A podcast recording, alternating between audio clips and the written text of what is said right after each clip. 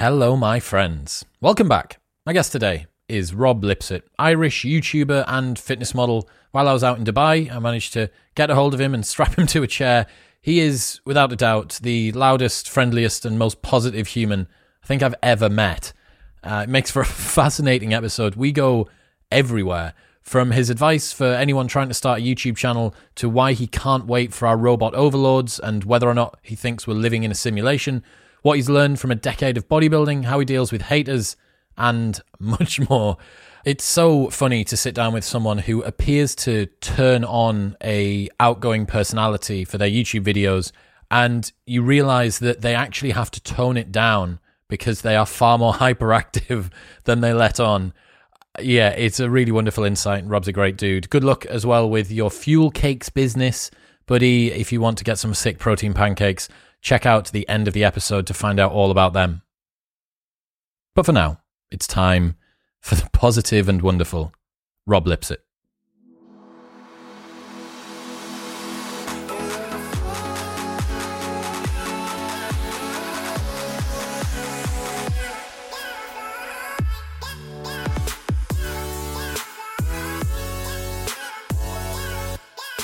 Why didn't I get iced? God damn it! Mate, what can I say? If you get the special service in here, this is what goes on. Yeah, second Anyway, podcast, I'll get some ice. Ladies and gentlemen, welcome back. I'm joined by the one and only Rob Lipsett. How are you, brother? What's going on? I'm great. I'm happy to be here. Beautiful views. We're in Dubai. The sun's shining. Life is good. Just dropped the Mercedes off. Yeah, yeah, yeah. Nice two day rental. that flex. 2020's been mad, man. How's this year been for you? You know what? Um, I'm very into perspective and gratitude, and compared to you know what, what some people have been through this year, for some haven't got corona, you know, that's great, and like you know, haven't lost my job, um, and and I've still been able to remain a little bit of normality. So it's been great in in terms of the context of things. Yeah, for sure. What about stuff that you wish you'd been able to change looking back on 2020? Any areas that you thought were weaknesses? For sure. So a really annoying thing was I did this like big series. Like I got fired up. I got to about episode five about me competing again. Yes. You know, going back to the men's physique stage, and I was like, nothing will stop me. I got this. And then Corona was like. And you're gone. so it was kind of funny that like I got on day 30 at a, ni- a 90 day prep and 90 day series and it was going really well. and I was literally like, my favorite, my favorite motto is I'll either find a way or make one. Like in other words, no excuses. Then I was like, apart from Corona, that's an excuse. So look, some things are outside of my control, um, um, but that's it. But no, I'm happy with the way way things went, and uh, I wouldn't, wouldn't really change much. Yeah. So one of the things I'm fascinated with about yourself is that you seem to be quite an effective serial monogamist. so you've been in and out of a bunch of relationships that people who are fans of your channel will have noticed. Yeah. And you're able to balance those seemingly with traveling, with doing the YouTube thing. Like every girlfriend becomes like a second videographer. Oh my god, that's so true. I'm like, I got first date. It's like, right. So, um, how are you on Final Cut Pro? I was like, color grading skills, yeah. Um, and and what about you know? Do you know how to work Musicbed? No copyright music. Yeah. Do you know what I'm talking Yeah, about? yeah. So talk to me about that because uh, people who just live normal lives struggle to keep a relationship together. yeah.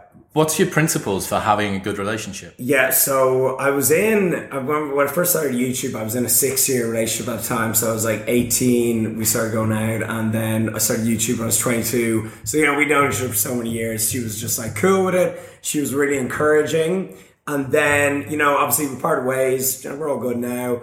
And then I was single for a bit, okay? And I, me and Mike talked about this. We're saying how it can be difficult to handle dating life, you know, being single, like, you know, dating a few different people or maybe, you know, just seeing someone once. And YouTube, especially if you go, let's say you go on a weekend away with them and like you're in a cool place, you want to record it, you don't know this person well enough to be like, can you get a clip for me?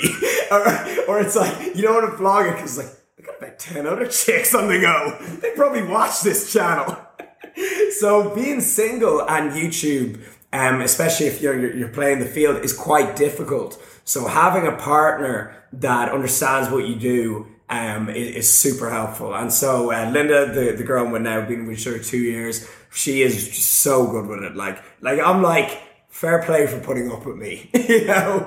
So she's great, but, but yeah, you, you certainly got to train them in. And I, I think being single with YouTube is actually more difficult. Why? In a sense. Because again, the dating stuff, and also what I noticed when I was on my, my single stint is that dating takes up a lot of time. You know, DMing takes up a lot of time. Swiping right. Yeah, I'm like I could be editing a video or get doing some clearing out my email inbox, but I'm DMing you. you know, so and, and you know you're you're you're so you're going on dates and drinking. You know, you might be when it's like when you first start seeing someone, you drink more with them because you get to know know them. And like now, we're happy to go for a meal without having a drink. You know, when you're comfortable with someone. But so so I think being single is um takes up a lot more time. So I think having a good person in your life helps with like business and YouTube or whatever it is. One of the things I think is interesting is a lot of friends would be significantly more effective out of their relationship. We all know a buddy who's in a terrible relationship. Yeah. The, they're constantly being told by their partner, guy or girl, why you're not seeing me, you're seeing your friends, you're choosing your friends over me. And what that causes is people to not pursue their goals and aspirations and dreams because they have to keep this other person who's supposed to be a part of that journey, they have to actually take a step away from that journey in order to keep that person satisfied. Yeah. So I think that's a misalignment. But what you also see is when people get into the right relationship, that that actually can benefit and, and supercharge their progress. I would say on balance, I know more people in relationships that I think are actually holding them back Oh, for sure. I completely than keeping agree them with that. keeping them going forward. Is that what yeah, you see? Yeah, abs- absolutely. And funny enough, is that actually turn your girlfriend off you. You know, if you stop focusing on your goals, um, and you know, you you, you start simping over her, and oh, it's all about you. You know, that's that's not attractive. You know, like most girls in general, or most relationships, you know, they, they love to see their other half as someone on a mission, someone driven towards their goal. And and Linda even says that to me herself. Like seeing me, you know, just start the pancake company yesterday, she was like, "Sit her down right now." and I was like, "Oh yeah, you like those flipping pancakes, don't you?" but but seriously, uh, you, you're right. Is most relationships can derail people off their goals, and it's actually that's going to affect your relationship negatively. So yeah, the thing about the uh, someone slowing their life down is so correct. It's kind of like you know, you first meet somebody and you look from the outside in, and you're like watching a roller coaster go by at a theme park, and you're like, "Holy shit!" Look at all the loop de loops. It's so varied. I've never been on a roller coaster like this before. It looks like it's it's been really well thought out. And it's actually quite established. And then after you've waited in line and decided to buy your admission, you actually find out that it's like the kiddies Kermit the Frog ride. hey, I love that ride. that's the only ride I'm tall enough to get on. but it's just doing the same thing over and over. And you thought that you were getting this extravagant, very adventurous, varied life. Yeah. And you're totally correct. That kills a lot of attraction.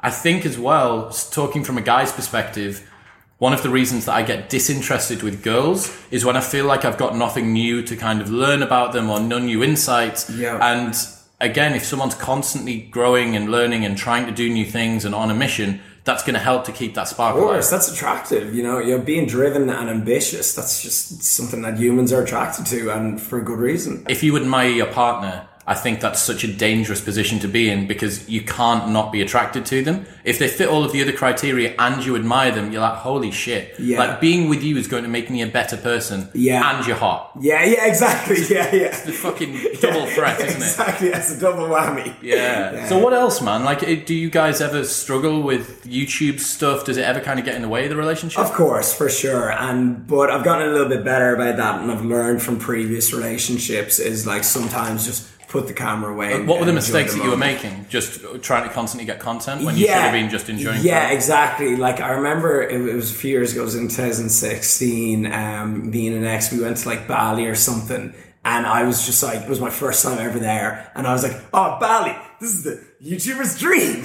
I need to vlog every day, and like we ended up just not enjoying the trip. So, so I learned a lot of lessons from that one. So sometimes you got to just put the camera down and enjoy the moment, and oftentimes, even in terms like videos some of my most viewed videos are when you're just sitting down and talking about a topic, you know. So, s sometimes you don't need to show everything and oh look I'm driving a Mercedes or oh I'm in Bali, you know. Most of all, people just want to be informed and educated or entertained. I actually took like this marketing on course online. I studied business and marketing in college, but I dropped out. I learned more in this little online course. I swear to God. So I was studying this marketing course, and the the key takeaway point I got from that is when it comes to social media uh, and making people want to share it, you need to elicit an emotional response. So it could be like entertained, you know, motivated, inspired, uh, informed, anything. You know, even if they find it funny, has to elicit a remote an emotional response to make them want to share it. You know, so it's it's interesting. even if you're not a content creator, I think that everyone is kind of a pocket YouTuber now with the fact that they're constantly taking Instagram stories. Yeah. And it is it is a balance, right? Because I understand that people want to show other people that care about them what they're getting up to. Mm-hmm. But again, as we said before, the balance between people being in relationships that are maybe holding them back, I would also say that most people are overusing their content creation, Instagram or Snapchat or TikTok or whatever it might be, when they go away somewhere. And you think, fucking hell, man. Like, do you even watch, do you even go back through the archive of your IG stories? No. But you can go back through your memories, but you don't have the memories because you spent all of your time on your phone. That's So you're like flying one. all the way to Bali to not remember being there, but to tell everyone else. so It's like everyone else gets to go on holiday and you get to be a cameraman. Oh, it's dangerous, man. Oh, Yeah, no, it, it is, and and I used to not think that like phones and technology and social media was you know that was that effective on, human life or like the, in a bad way. I, I was like, oh, it's fine, you know. I think phones are great and stuff, but now this year.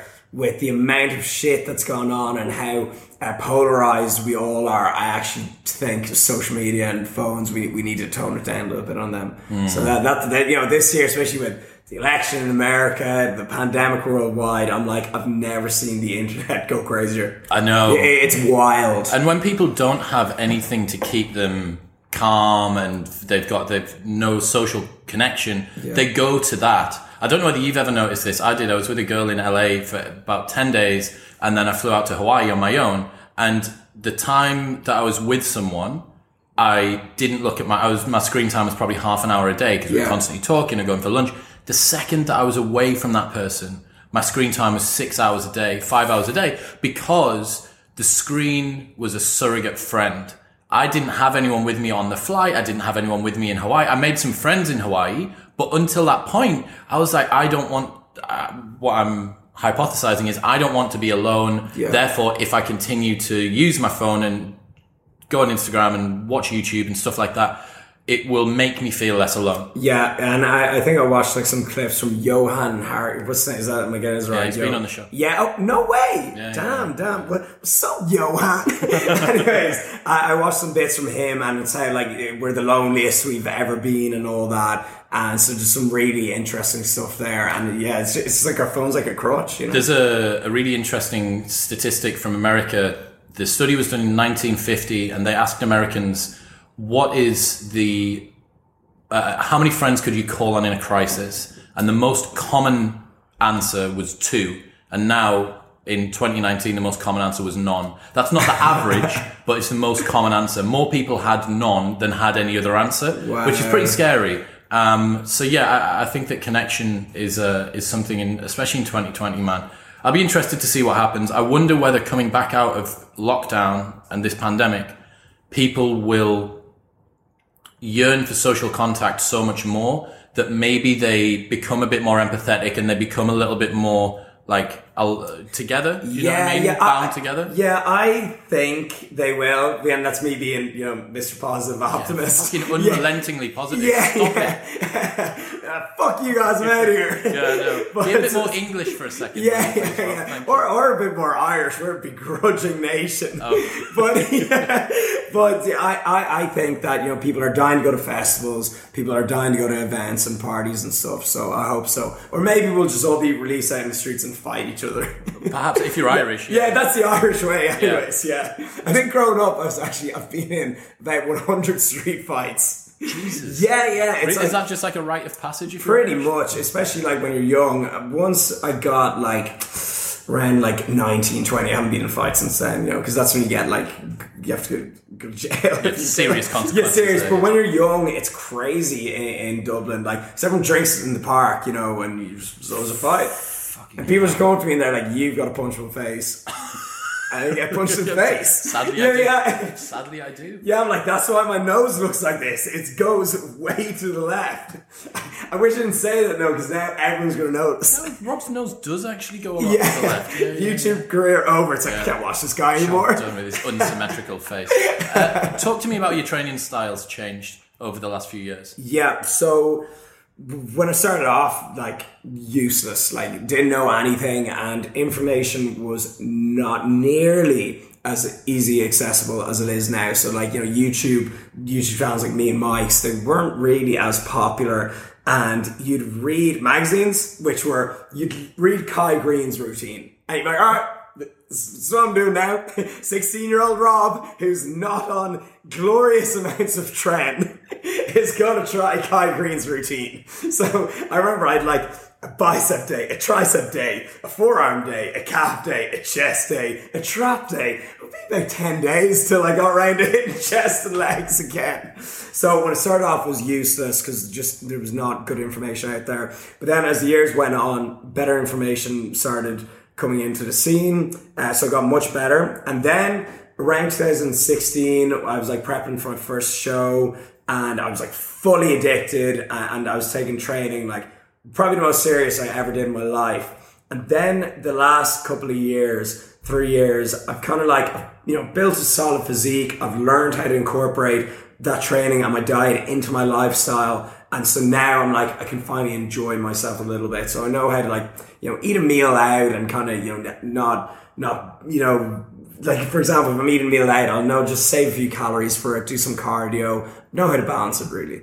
So yeah, my training is a lot more balanced now. Um, they're my three phases. So beginner, noob, extreme, and now you know balance. I don't think that people existing in 2020 can understand what 2010, 2012 world was like for fitness information as you're trawling through bodybuilding.com forums Bro, and T Nation and T Nation simply through- shredded. Yeah, and desperately trying to find like how much, how many grams of pre-digested aminos do I need to have before and after, like all of that stuff. That whole world, it was kind of a bit of a glory era because no one knew what the fuck they were doing. I agree. I, I kind of found it super interesting and en- enjoyable in a weird way. I was kind of like, will this supplement do anything? Probably not. I'll Probably spend a not. hundred pounds on it anyway. Though. Probably not, but I'm gonna buy it. Do you remember? I can't remember who was Jay Cutler associated with back in the day. Was it Nitroflex? MuscleTech. Muscle Tech. Didn't they have a product where they were like, um, Yeah. when you open the lid,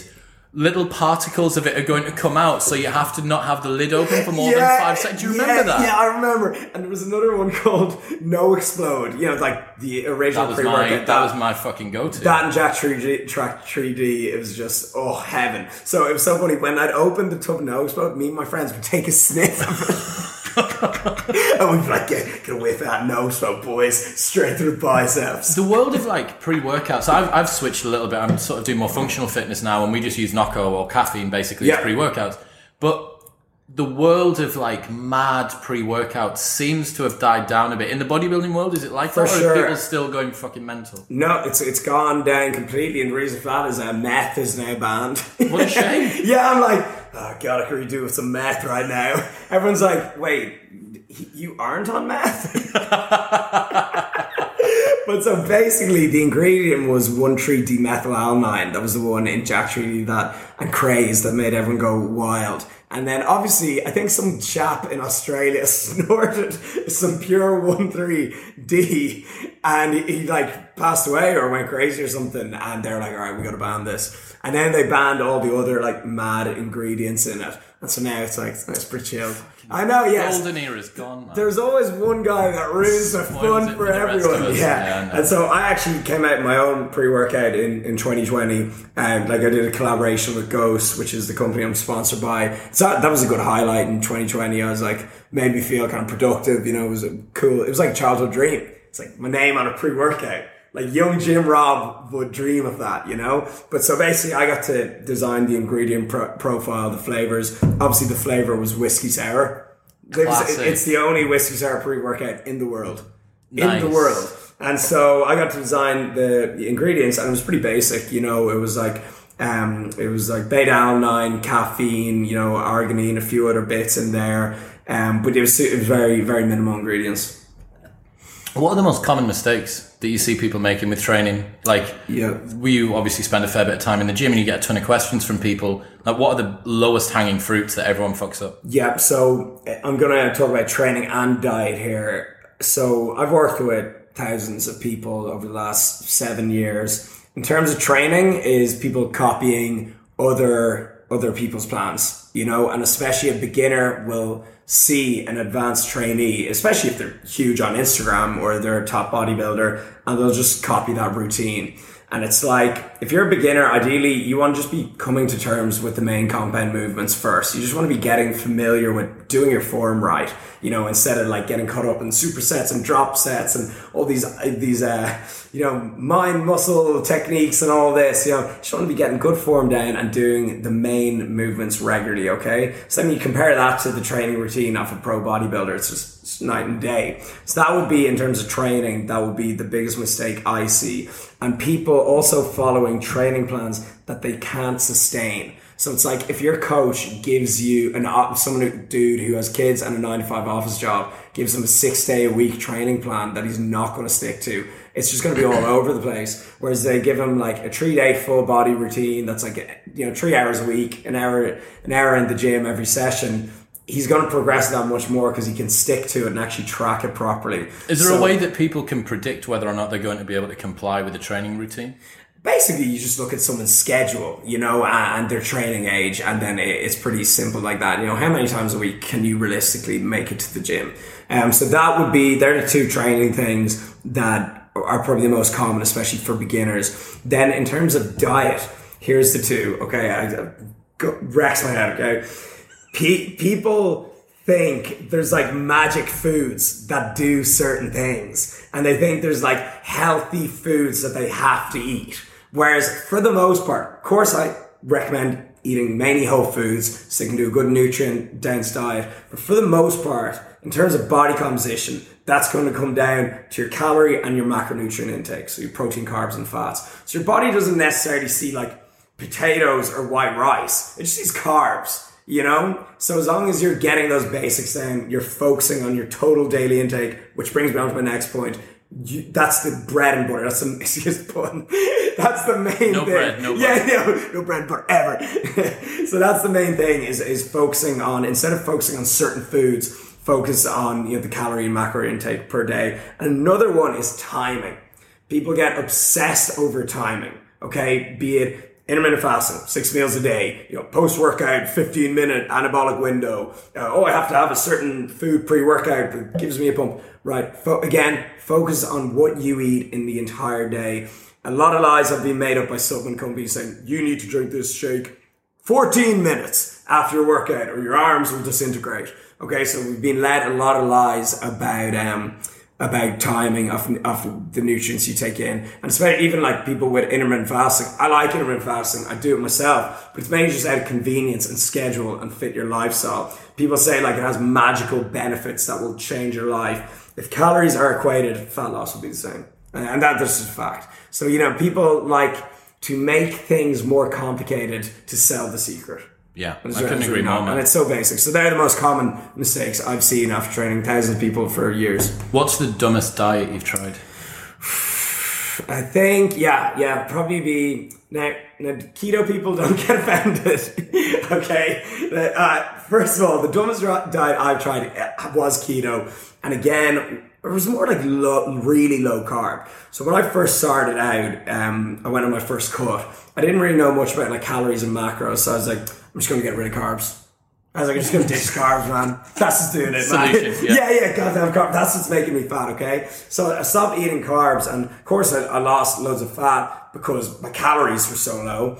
And I was like, oh yeah, it was the carbs making me fat. Not realizing that all that matters in fat loss, well, not all, but the main thing is being in a calorie deficit, of course. So I didn't realize that, you know, I was like, oh, it was the carbs. I knew it was the carbs, but I didn't know by default the calories shot down. And then I obviously educated myself on, you know, dieting down properly and including carbs in your diet. So the next cut I went on, I looked completely different. I got just as lean, if not leaner, and I've held on to so much more muscle strength and felt better. And, and it was way more sustainable. You know, I, I managed to stay lean pretty much as long as I like because uh, I wasn't crash dieting and removing an entire food group from my diet.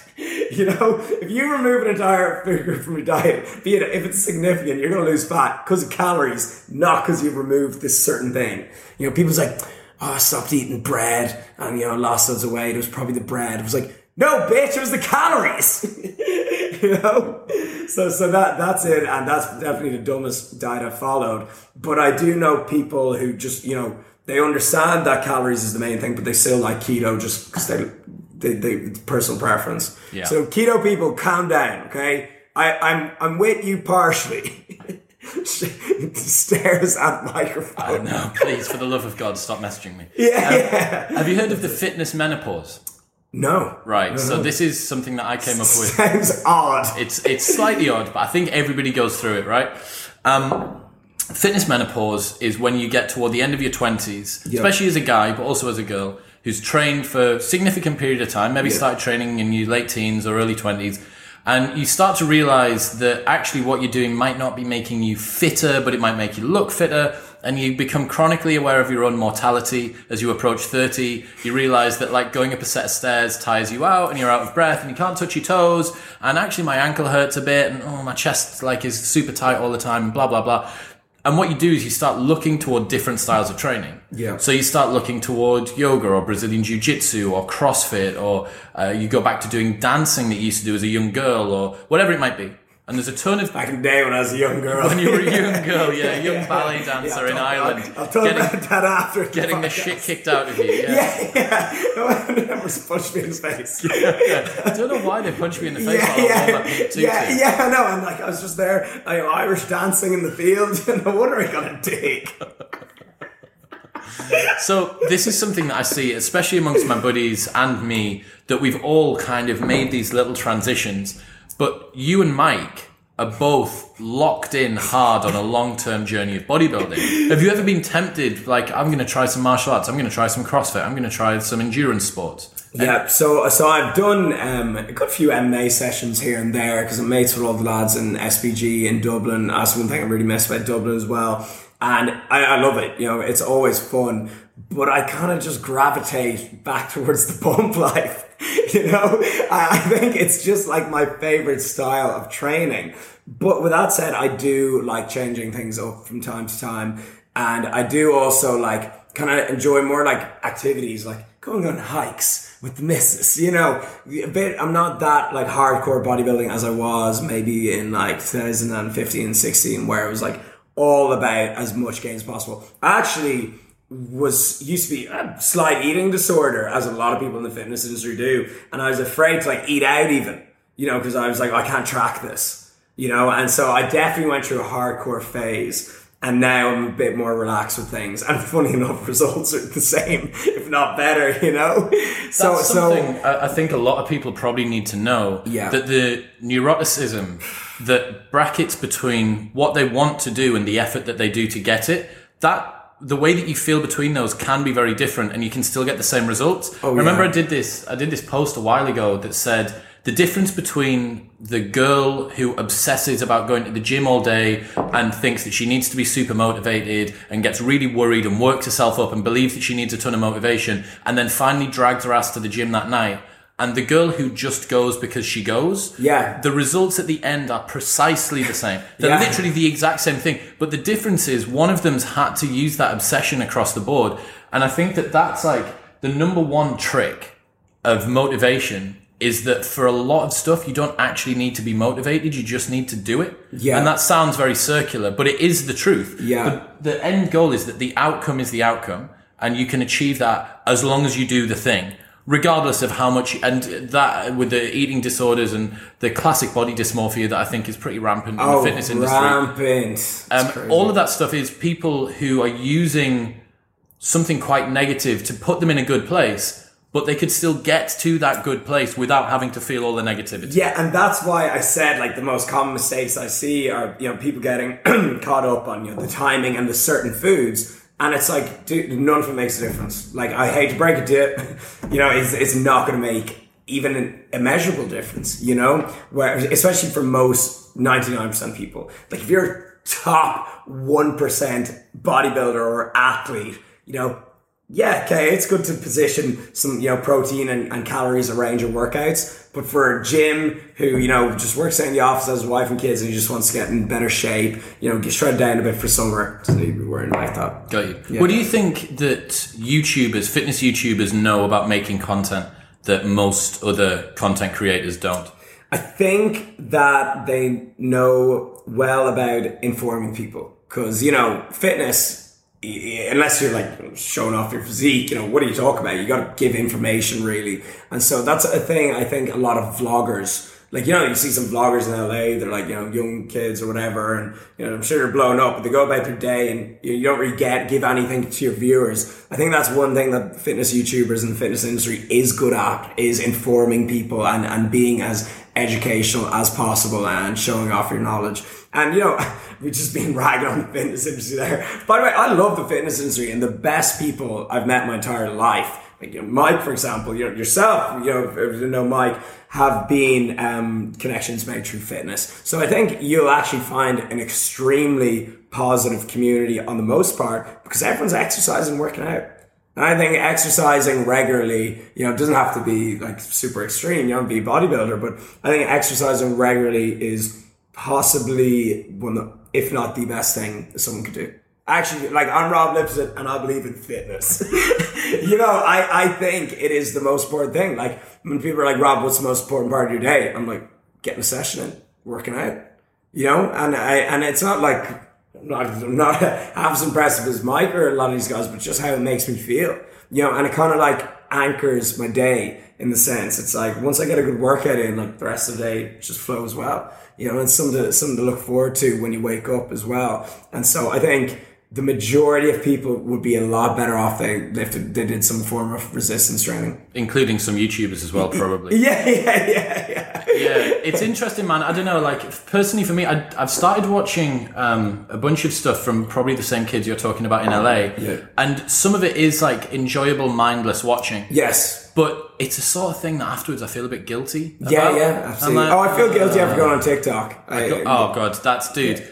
We were with Mind-numbing. we were with a girl out here, and my buddy George asked to see her screen time, and she was averaging nine hours a day on her phone. Three and a half hours every day was on TikTok, and apparently he was just sat there like watching, and the way that she was moving was just like flick, flick, Oh my flick, God. flick, flick, and I I would go out and say on a limb, TikTok is the least value adding platform ever created. I would probably agree with that as well. Like, there's a few accounts, like motivational ones or ones about like business, they're very hard to find. the majority of it's people, dancing. Yeah, and people making the the uh, swimming pools turn green. Oh, I haven't seen that. Have you not seen this? They put like You these- obviously spend a bit more time on it than me. maybe I do. Um, but I, honestly, man, like I, I, it really does sort of fucking concern me that how much can you get across in the space? What's the maximum a TikTok can be? Fifteen seconds, thirty seconds? Something like that. Yeah. Short. Yeah. So you're right. You have to get through a lot of crap for a small length duration of something that might be slightly informative. I. Yeah. And, and do you know what, what concerns me about that screen time of the person you mentioned there? Nine hours is probably more than they sleep. They'll spend more time on the phone than they are asleep. That Absolutely. that scares me as well. And sleep is another one. I I've I'm not a good sleeper. Like I What's that mean? like as in I struggle to get I I'm so much energy when it comes to the end of the day. I'm like staring up at the ceiling like can't fucking wait for tomorrow. and I just end up not sleeping and I, I always wake up early that corona kicking in. That's fine. Uh, yeah, I always wake up early, like just automatically. Like I wish some days I could sleep in, but I, I really struggle at getting to sleep early, um, which is really bad and something I need to focus on and will massively help your fitness as well. Hugely. And everything. Sleep. I watched. It was. Uh, when I really got enlightened on sleep was it was Joe Rogan podcast. Matthew Walker. Yes. Number 1109. Yeah. I, Tell that, That is send it to a lot of people. That is impressive, but it was like the first time when I was like, "Whoa, sleeping's cool." I Yes. was like, "Sleeping's dope as hell." Dude, I would love to know how many people got red pilled on sleep by that one podcast. It- I think it's one of the most viewed JRE episodes ever. Fucking like. unbelievable. If you haven't listened to it, 1109 on Joe Rogan, watch it on YouTube or listen to it. Dr. Matthew Walker, who wrote Why We Sleep. Yeah. And he's at the Sleep Diplomat on Twitter. It's just. Yeah, I know. It's such a fucking good name, sick, it? yeah. My, I changed my bio to uh, Chief Pancake Inspector at Fuel Cakes. but yeah, no, that I got red pilled on sleep there, and um, it's it's sick. I never thought you could make a subject about lying down in the dark so interesting. One of the things that I think is why that resonated with a lot of people, and you're seeing a lot of sleep technologies now come about. Dan's coffee. Yeah, whack. Um, no idea why I'm not sleeping. Yeah. Um, one of the reasons I think that people really resonate with it, and you're seeing stuff like sleep masks and different binaural beats that help you go to sleep, the chili pads, mattress topper, different types of fancy mattresses and uh, pillows and uh, weighted blankets, all of this sleep technology. The reason that I think that's getting so much attention is that it's one of the few things that's ubiquitous across all of society. Everyone needs to sleep. Everyone. Right? Everybody also probably needs, in one form or another, to have a bit of fitness in their life. Everyone also needs to look at their diet. Like, Yeah. no one's not moving, eating, or sleeping. Everyone's doing that in one form or another. So that's why the broadness of the market that you can access is so big. And I think that, yeah, Matthew Walker, I, I I honestly wonder how much of like the sleep industry he and, and, and other people like him have kicked off. Yeah, so the way you said sleep industry there, I'm like, is it like the fitness or gaming industry where they like make beef about each other? Be like, heard Yes. Matthew Walker only sleeps seven hours per night. I looked in his window last night. I saw him wake, lying Yeah. on his phone. His face mask was lying half off. He's Yeah. such a noob.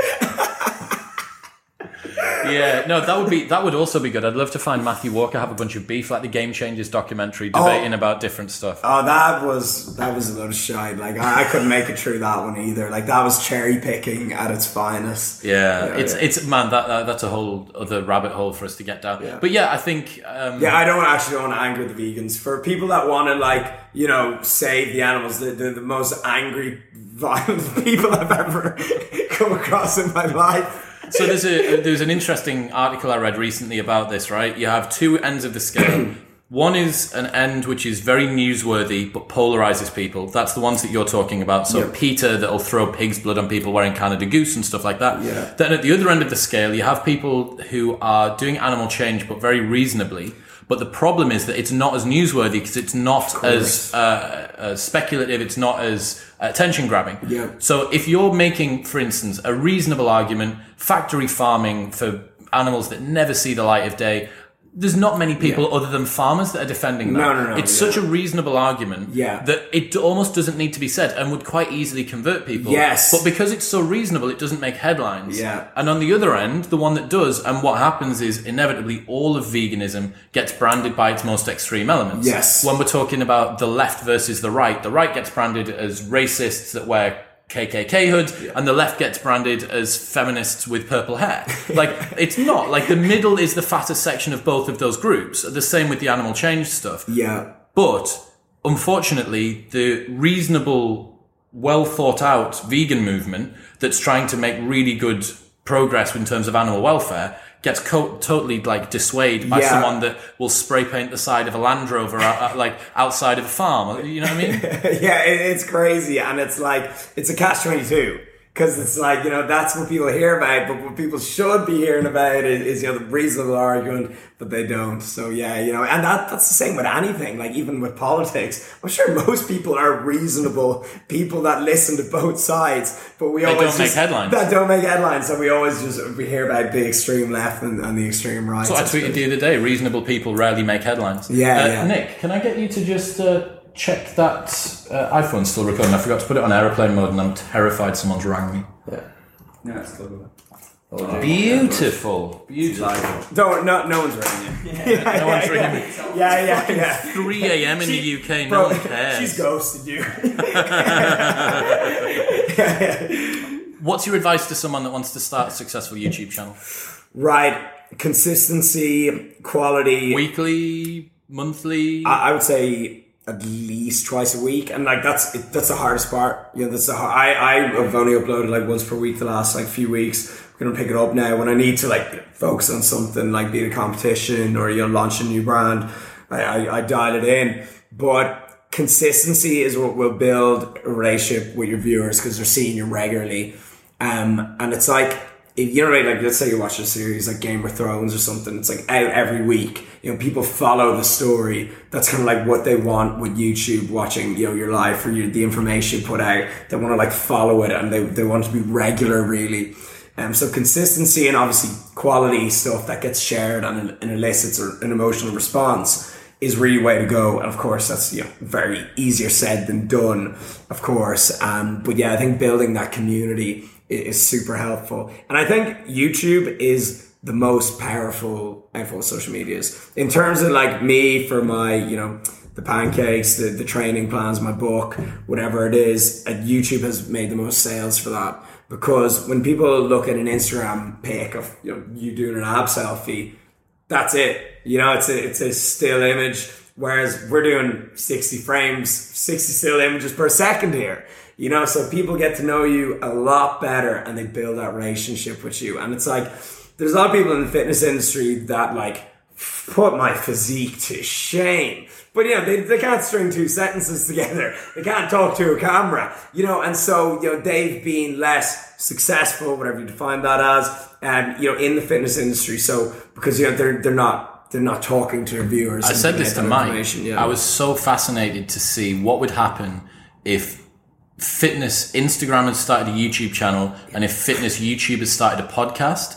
Because I've, I've got this theory that most creators max out at the top of the curve of what they can produce. yeah. Now, I have a challenge being less verbose. I like to talk for an hour and a half. So when I start vlogging, my little clips that I've been trying so hard out here, and I was asking Mike, I'm like, dude, how do you get what you need to say into 20 seconds? Like, it's so, it's so difficult. Yeah. That's my challenge to become less, like, um, verbose. Yeah. Whereas I would hazard a guess that tons and tons and tons of Instagrammers, especially in the fitness world, would be so found out if you asked them to sit down for an hour and have a conversation. Exactly. That that is so true. And one thing I've been saying this for a year is I need to get on the podcast hype because I fucking go on and on for hours. But I think in terms of what we just mentioned there, YouTube, Instagram, and podcasts, I think podcasts are without a doubt the most informative and what really gets you a captivated audience. If someone listens to you speak for three hours,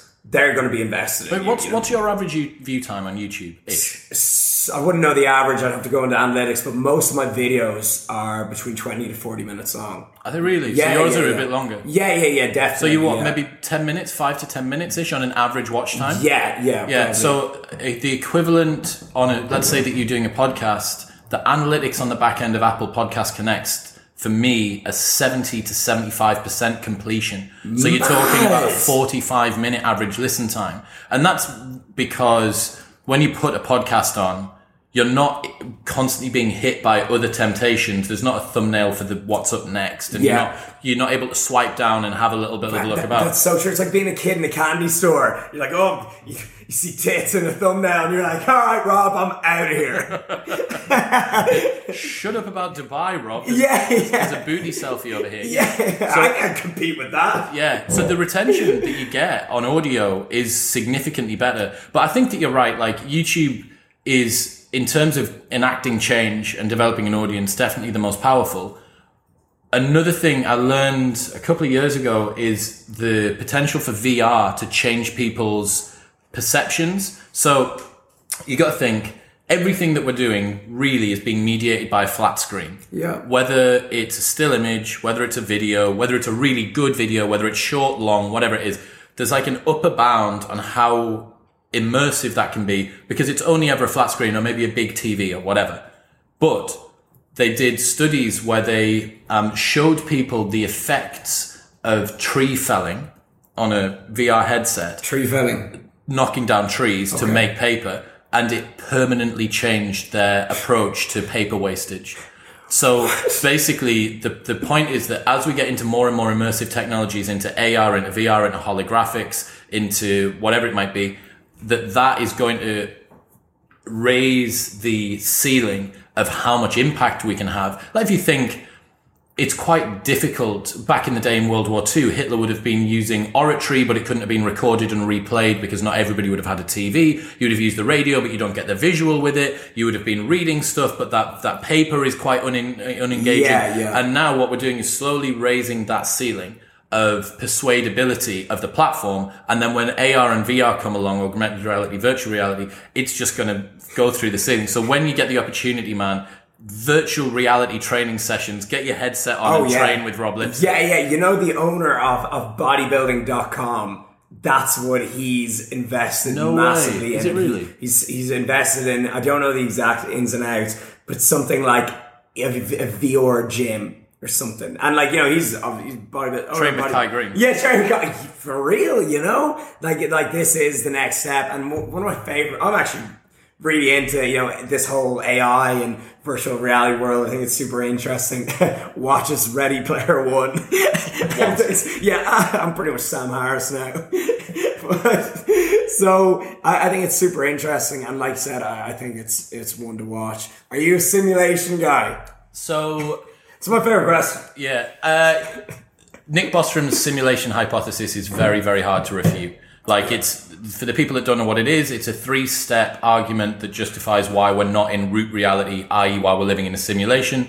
Um, here's another interesting thing for you that adds to the simulation argument. Hit me. Okay, so have you heard of the Planck length? I have not. Right, so the Planck. Wait, is this how much uh, I can hold a plank for? Yes, it is. That's it's actually how long your plank is. Yeah. what about side planks? Yeah. So the Planck length is the it's uh, created by I think Max Planck, and it denotes the smallest length that exists. So below this, there is no smaller amount. And it sounds bizarre because you should be able to just continue halving stuff until it gets smaller, but that's not. Now, the way that that relates to the simulation hypothesis is that you would not be able to simulate a universe with unlimited fidelity or an unlimited resolution. So you remember your old CRT TV. If you went up right close to it, you could see the pixels. Yeah. And then now we've got retina displays that our eyes can't pick up, but if you had a super magnifier, you would be able to see that as well. And the argument is that the reason that there is a minimum length within the universe, which is the Planck length, is because that's the resolution that the universe is created at. Yes, we are living our best simulation right now, people. Well, I mean, have you heard the fine-tuned universe argument as well? I haven't heard that one, but wait, Hit but me. before you go, so and now I'm gonna butcher this. Okay, I'm gonna butcher this, but what's the the study? They studied something like neurons or energy, and it changed the way it moves when people looked at it. So that's quantum theory. Yeah. That uh, observing a particle means that you can't basically see the uh, motion and the position of something at the same time. Yeah. And observing it forces it to go into one or the other. Now, the specifics of that, like this is where that looseness in the system is where people like Deepak Chopra, who I fucking hate, like they slot in all sorts of weird quantum spookiness about like energy and and and spirits and stuff like that. Yeah, I read Um, The Secret. yeah, I fuck me. No, yeah, get him off. Get him Yeah, off the sorry, this is- podcast. This is, it over now. Um, but yeah, it's uh, that is that that's an interesting one. This uh, thing to do with fine-tuned universe, right? So there is a number of different universal constants. One of them's gravity. One of them's the weak, uh, strong and weak um, forces. One of them is a slight push away that all of the matter in the universe has. And the only way that we could have this particular universe where matter's pushed apart so much that it, it uh, counteracts gravity, but isn't pushed apart so much that it allows gravity to bring things together. The level of fineness, the knife edge that that's on for absolutely everything is so, so unbelievably precise. It's like one part in a trillion, trillion, trillion, trillion, Yeah. trillion. If it went left or right, more or less, that the universe wouldn't exist. Yeah. And that as well is another thing where people just think it makes a fucking good argument that we're in a simulation. Yeah, yeah, yeah. Yeah, I, I believe it. Yeah. But it's not like it changes anything. It's Did like, it's like, hey, alright, we just live our best in a simulation. Did you listen to Nick Bostrom, the guy that came up with the simulation hypothesis on Rogan, where Rogan didn't get the argument? No, I, that, that'd be me now. I No. don't think I've heard that. Was he on Lex Fridman? Nick, I'm not sure. Yeah. He's like a Swedish guy, bald head. Oh, he was. Yes, I did listen to it. Yes. Cool. Yeah, yeah, yeah. So amazing. on Rogan, he tries to explain like his crowning work, right? This simulation thing, tries to explain it to Joe. And I've been a fan of Nick. Super Intelligence is my favorite book on AI, which is what Sam Harris relates to. Yeah. Um, and I'm like, fucking yes, Rogan's gonna nail this. Nick Bostrom's amazing. Nick uh, gives one hour of press per month. That's what he allocates out of his schedule. One hour of press per month. So to get him out to LA to record with Joe in the studio, you know, probably took up like four months allowance or something. and um, I'm thinking this is going to be unreal. And the final hour is just a fucking loop of Joe not understanding the simulation hypothesis. And it's so painful. And someone commented below saying, I wish I was living in a different simulation where Joe Rogan understands the simulation hypothesis. It's so fucking funny, man. That's quality. And and as a podcaster yourself, like, who do you look at as the goat? Like, Rogan. who? Yeah, Rogan's- yeah. He's you- unbelievable, man. Yeah, he the reason is. I'm he's- glad, Joe. I'm glad you said that because some people try not to say that as if they're like they're saying like underground hero. Yeah, yeah, exactly. Yeah, They, they try to say like some fucking unknown podcaster. I'm glad. So I think that. like the, the best guys that I admire, the ones that are the most precise speakers. But what Rogan does particularly well is he asks the question that you would have asked Yeah. if you'd had 30 minutes to prepare, but he just continually does that throughout an episode. Yeah. And what you hear is him say the thing that you wanted to know without knowing that you wanted to know it. Yeah. And you're like, oh yeah, that is where I wanted the conversation to go Yeah. to. He very rarely interjects and forces something to go left because he preps, but he doesn't prep too much. It means that he's always just happy to allow the conversation to flow and he'll gently try and guide it towards. Yeah. So he's great. Sam Harris is phenomenal. Yeah. Um, ben Shapiro is the most precise speaker on the planet. He's fucking love him, love him. So good. Uh, Jordan Peterson's out with rehab, so Yeah, that'll be saw that. He's coming out with a new book. out. Yeah, New yeah, Um, so I emailed Penguin Random House yesterday. Let's see what happens. Nice. Um, so yeah, there's there's some good guys, but I, I do think. the intellectual dark web. Yeah. Did you see that Sam Harris handed his membership card back in? I shit you not. I'm like, give it to me. Yeah, it's the most like it was so fucking interesting. I don't know. Trump derangement syndrome's fully got Sam. Yeah, yeah, yeah. I was, he's he's very he's gone full left. You know, like fuck, Very too much to the left. I just think he's he was so blinded by the fact that he didn't like Trump, yeah. and then I don't know, man. As Do, do you know? Do you know what? I saw the funniest point made to um, people, Biden voters. They're like, name name one reason to vote for. Name a few reasons to vote Biden without mentioning Donald Trump. well, it's the enemy of my enemy is my friend, right? Yeah, yeah, That's yeah. A, and getting in off of. Can we really say in 2020 that the best politicians of the leaders of the biggest nation on the planet both should be as incompetent as those two? Yeah, yeah. Like- something off. Yeah, I, I don't know. I I, I just don't know how it got there.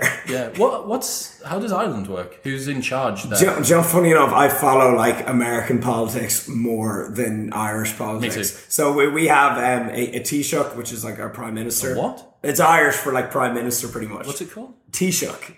So I speak Irish. Like, Cunas atá tú tá mé go má, tá mé as éireann agus uh, rebordas done. That that what was that? That, hey, what's up? Um, you know, Rob is my name. How's it going? I'm good. I'm, I'm from Ireland. Christ. Yeah, yeah. Wow. Yeah, so like, like, Taoiseach. Taoiseach, yeah. Right, Prime Minister. So we have a Prime Minister, and like, of course, you know, that is the person who runs the country pretty much has the final say. Then we also have a president, that, who doesn't really do much. Okay. Yeah, I know. Yeah, it's, Weird. it's strange. It's like just the president. He just mainly goes to rugby matches and like you know, kind of like Sounds like makes a a dress. He's a legend. He's got my Miguel D Higgins, and he's What like he's like a poet. Well, his name is Michael D Higgins. Everyone calls him Miguel D. Why? This is an Irish name called him Oh Miguel. Like. And so he of just chills. So I want to be president of Ireland one day. I was going to say, have you considered that as a retirement oh, plan? Oh, definitely, yeah, for sure. So I, I don't want to be Taoiseach because it's too serious. I'm like, do a lot I'm like, if you could just slide me into the presidential role, that would be great. And so the goal would be, I'm actually quite serious about this. So the goal would be to have just a huge focus on health and fitness and be, become the strongest, fittest nation in the world. I, I truly do believe in fitness. I swear to God. If, if I got became president, okay, first of all, I'd have a YouTube channel as well. Like, why doesn't Trump vlog? I'd, I'd subscribe. I'd subscribe. You know, it's like, can we just get those Twitter rants on video, please? That would be something. So I would do, you know, a weekly vlog as the prez, you know, and I just Go to rugby. Yeah, you go to rugby. I'm like, right, boys, going to the Ireland match today. Come on, Again? Yeah, yeah. They're like, so you're gonna match on this Does it even work? Yeah, yeah. And so you get a sick house. Of, you get a, the Irish White House, like. All right. Yeah, the Irish Where is it? on. Yeah, it's in Phoenix Park. It's like right in the biggest park in Ireland. It's great. And so I'd be president and I'd get encourage it. Really huge focus on health and fitness. That's going to improve the mental health of the nation. It's going to make people more productive. I'd get people in the right jobs as well. So everyone's going to be a lot more motivated, motivated and the economy would increase in turn. And again, the health bill would come down massively. And so I'm like, there's not, I don't hear enough politicians talking about hitting the gym. Dead serious, by the way. Not enough politics talking about calories. Not enough politics about, you know, mental health. And not enough politics about doing stuff you're passionate about. People are like, oh, this is too cliche, you know, what about GDPR? And I'm like, no one knows the fuck GDPR even stands for. So that's it. That's it. Rob for president. I'm 28 now. You got to be 35 to run. So give me a couple of years. Seven seven years and those are your yeah, policies. yeah. The seven years, I'm like, I'm like, what's 28 and what's 35? the swollest nation in the world. Pretty much like a nation of warriors, as Irish are meant to be. So that's there it. is like an interesting point there, the fact that the difference between our parents' generation and ours is so vast, right? Like I don't hear my dad talking when my dad talks about health and fitness, he'll talk about walking the dogs. Like Mm. Yeah. that's everyone's mum and dad, right? Still Yes, now. yeah, of course. But Same. when we're parents, that's not going to be our view of the world. No, no. And I wonder, there will be a point at which the level of awareness of health, fitness, mental well-being, diet, sleep, everything, how you accrue wisdom, how you deal with negotiations, everything, It'll social so media, full works. That's going to continue to take over the old world. Hmm. Um, and I wonder whether or not I don't think that there's going to be another shift, at least in the next hundred years, in terms of insight as much as there was between our parents' generation and ours. Yes. So I think the gap is so wide between them and us. I don't think that there's another one really to come, or at least I can't see. me neither. And so, what, what year were you born in? Uh, at 1988. Yeah, so I was born in 90. So around that area, we've lived in both non-phones and phones. I think that's the biggest transition in the history of mankind, really. You know, so I don't think, like you said, I don't think the two generations will be so different because now, it, now it's going to be like phones to phones. Yeah. You know, it's going Your to be kids, smartphones. your kids, you're going to be able to teach your kids how to use whatever the technology Exactly. is. You're going to have an understanding around the fact that you probably don't need to use it too much. Yeah. But everyone's mum or dad has said, I, I can't log into my Amazon account, or can you help me set up online They banking? do not. My parents do not have Amazon. They do, Do they not. not? No. My dad's Oh, on my account, so I see all of the stuff that he orders. It's like, Dad, it's stop constant- buying blow up dolls. it's, fucking, it's all just DIY kit. It's constant, like, Dad, another drill. What do you need another drill for? That's awesome. Yeah, that's awesome. Good. yeah, but yeah, the, the difference is, is just insane. And I think I was looking at um, like the, the, curve in technology progression, and it's like it's on an exponential peak. It's just going insane. And I'm just like, when are we getting singularity? You know, when's that come? So, fucking hell, don't get me down this road. Okay, yeah, yeah, right. It's just there's a book there's a book that you can listen to called The Precipice by Toby Ord. Yeah. And it's the best book on existential risk, which includes um, misaligned artificial general intelligence that you will ever hear. Get it on Audible. Everyone, if you haven't already, please go and get it.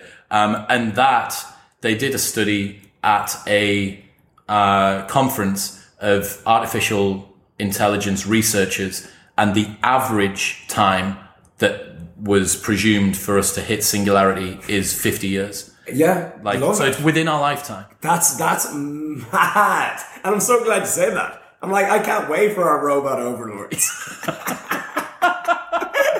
I'm like, finally, some shit's gonna get done around here. Yeah, no. Wish they'd show up a bit sooner. waiting, waiting for these stupid technology to arrive. Um, These humanoids. what do you think is the biggest difference between American and British YouTubers? That's so funny, and I'll, I'll lump Irish in there Yes. as well, even though there's very few Irish YouTubers, and it's so funny because Irish are very begrudging that when someone does something different, they're like, "What the fuck do you think you're doing?" You know. So I, when I started, like, so much hate. They're like, "Who's your man think he is in the gym lifting weights, doing his fucking bicep curls? What?"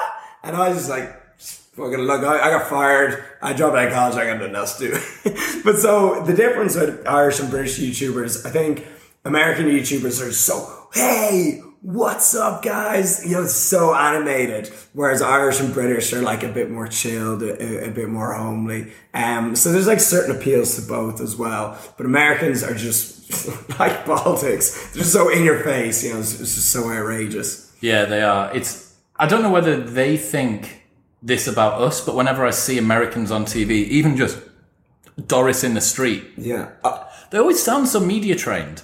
Bro. They always come across, and I'm like, that sounds so much cooler than whenever I see like Janice.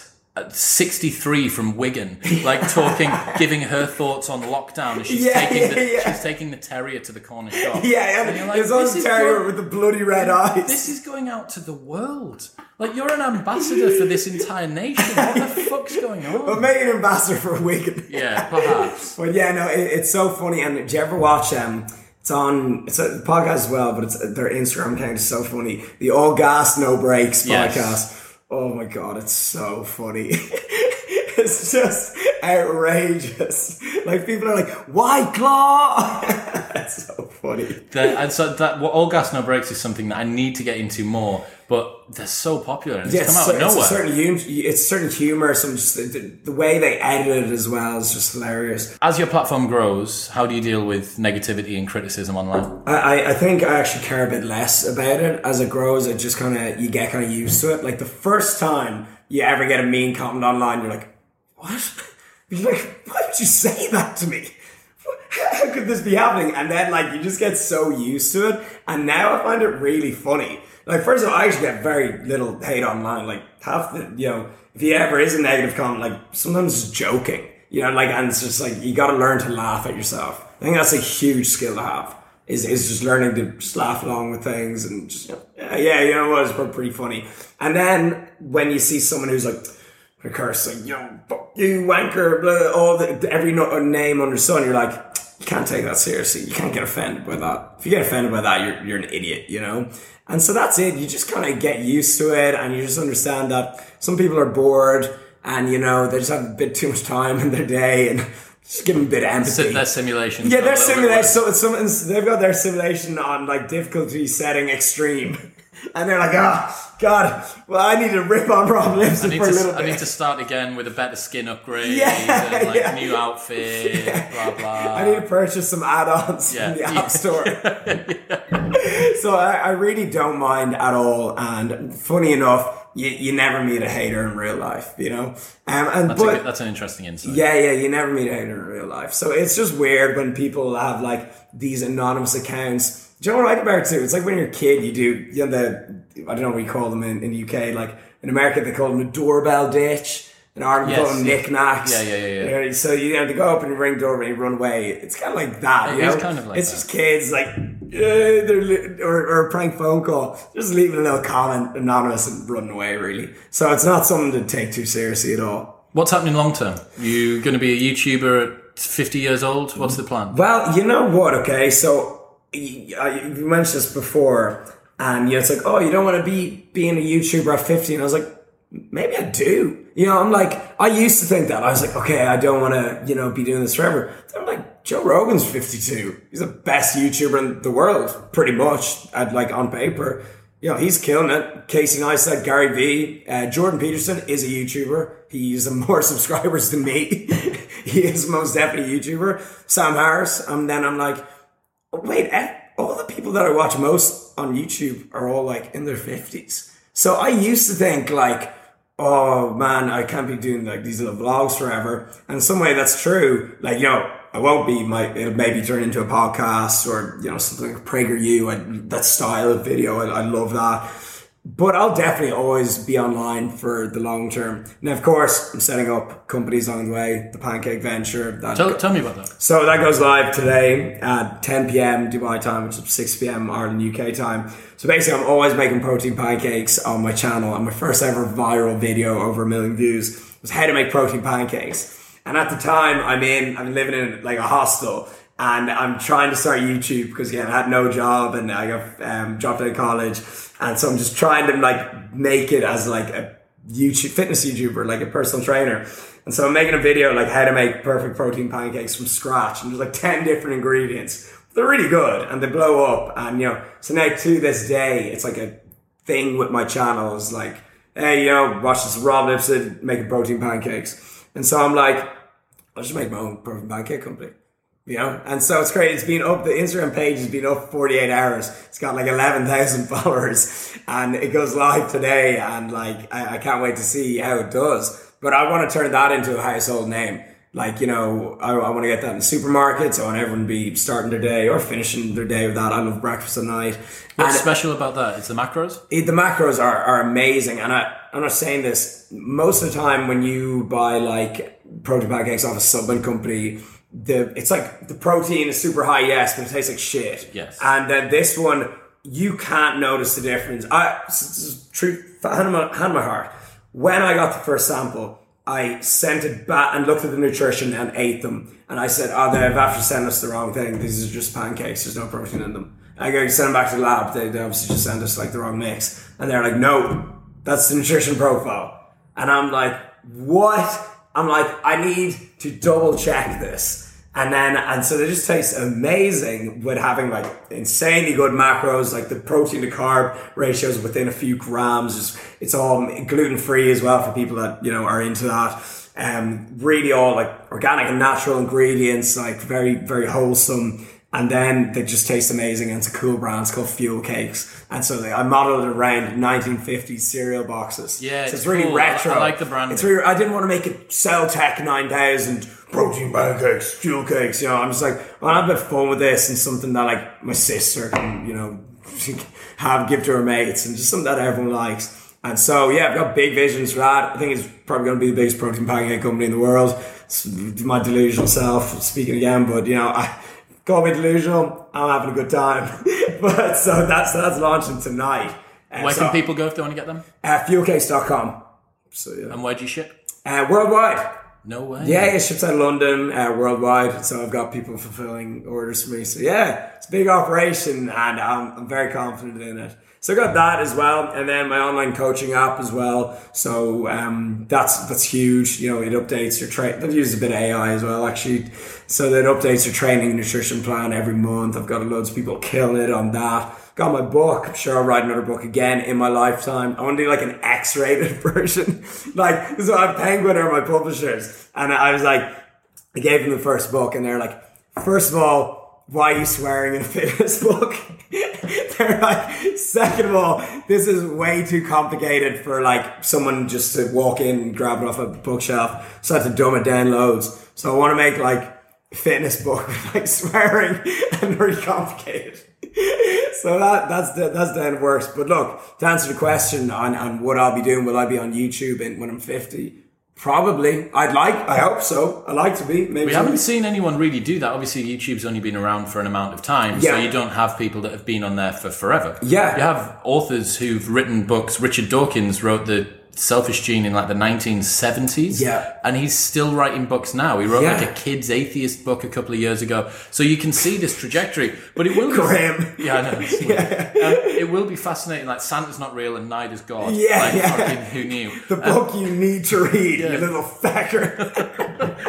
So but I am going to be fascinated about what happens with YouTube. You know, are you going to have people with like a 200 million sub account because they've just accrued subs throughout their entire life? Like, Yeah. where's PewDiePie going to be in 50 years' Oh my time? god! And do you know what I find very interesting about if I really like a YouTube channel? So do this with even like one you just find or a larger one, like or whatever. Go to videos, okay, and instead of like clicking sort most popular or sort newest oldest, sort oldest to newest. Oh, It's God. very interesting. Do not do that on my channel. yeah, oh man, you know what? Christ. Oh, please do it on my channel if you want a good laugh. Seriously, like it's hilarious. But uh, you'll go into like Casey Neistat or you know Joe Rogan, and you see like they've been uploading for ten to twelve years.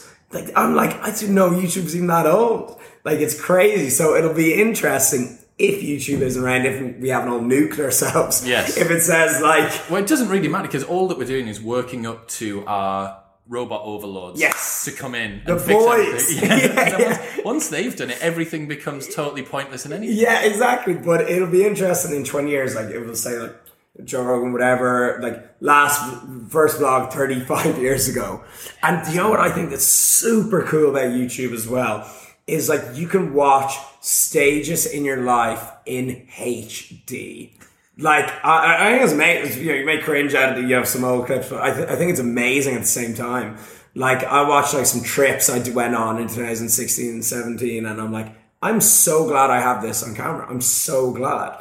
And I think what's going to happen is like everyone, everyone's on Instagram. Everyone, everyone uploads their trips. I think everyone is going to start being a vlogger and uploading like things on YouTube. I think there's going to be like an app. There already is, but they're going to be better. An app that like puts all your videos from a trip together and makes it into a vlog. Hmm. And I think people are going to upload on YouTube the same way they upload on Instagram. That's probably the reason that YouTube creators, there's so many fewer YouTube creators than there are users. Yeah. Main reason being that the barrier to entry to make a video is significantly higher than it is to take a photo Yeah. and just upload it to a platform like Instagram. Hours. Yeah, so it, actually, that's that's a perfectly good argument that if you find a way that you can expedite and make easier and better the content to publishing process. Yeah. Like it is, you know, you said about like I've got to vet my girlfriends to make sure they can use fucking Final Cut Pro and they understand what a Creative Commons license. is. Yeah, yeah, yeah. I- If that's the case, then there's a lot of other people who have that challenge. They're, they're like, right, okay, I have some cool shit that I've filmed, but it just goes on your Facebook or into Yeah. Instagram story and it goes away. Yes. But no one ever watches that again. It's not evergreen, right? So yeah, that's that's that's a good one, man. Yeah, I think yeah, a lot of people are going to be be uploading a lot more like trips and memories down line, and things going to be huge. So yeah, to answer the question, long winded, I'm going to be the world's oldest YouTuber. Fantastic. yeah, Fantastic. There will be one of those actually at one point. Yeah. Uh, fuelcakes.com. Yeah. Rob Lipsett on YouTube. Yeah. Rob Lipsett on Instagram. yeah, and roblipsett.com. Yeah, Brother, thank you so much for today. Mate, It's been awesome. Thanks so much. I had a blast. Cheers. And we're out. Easy as that. Nice.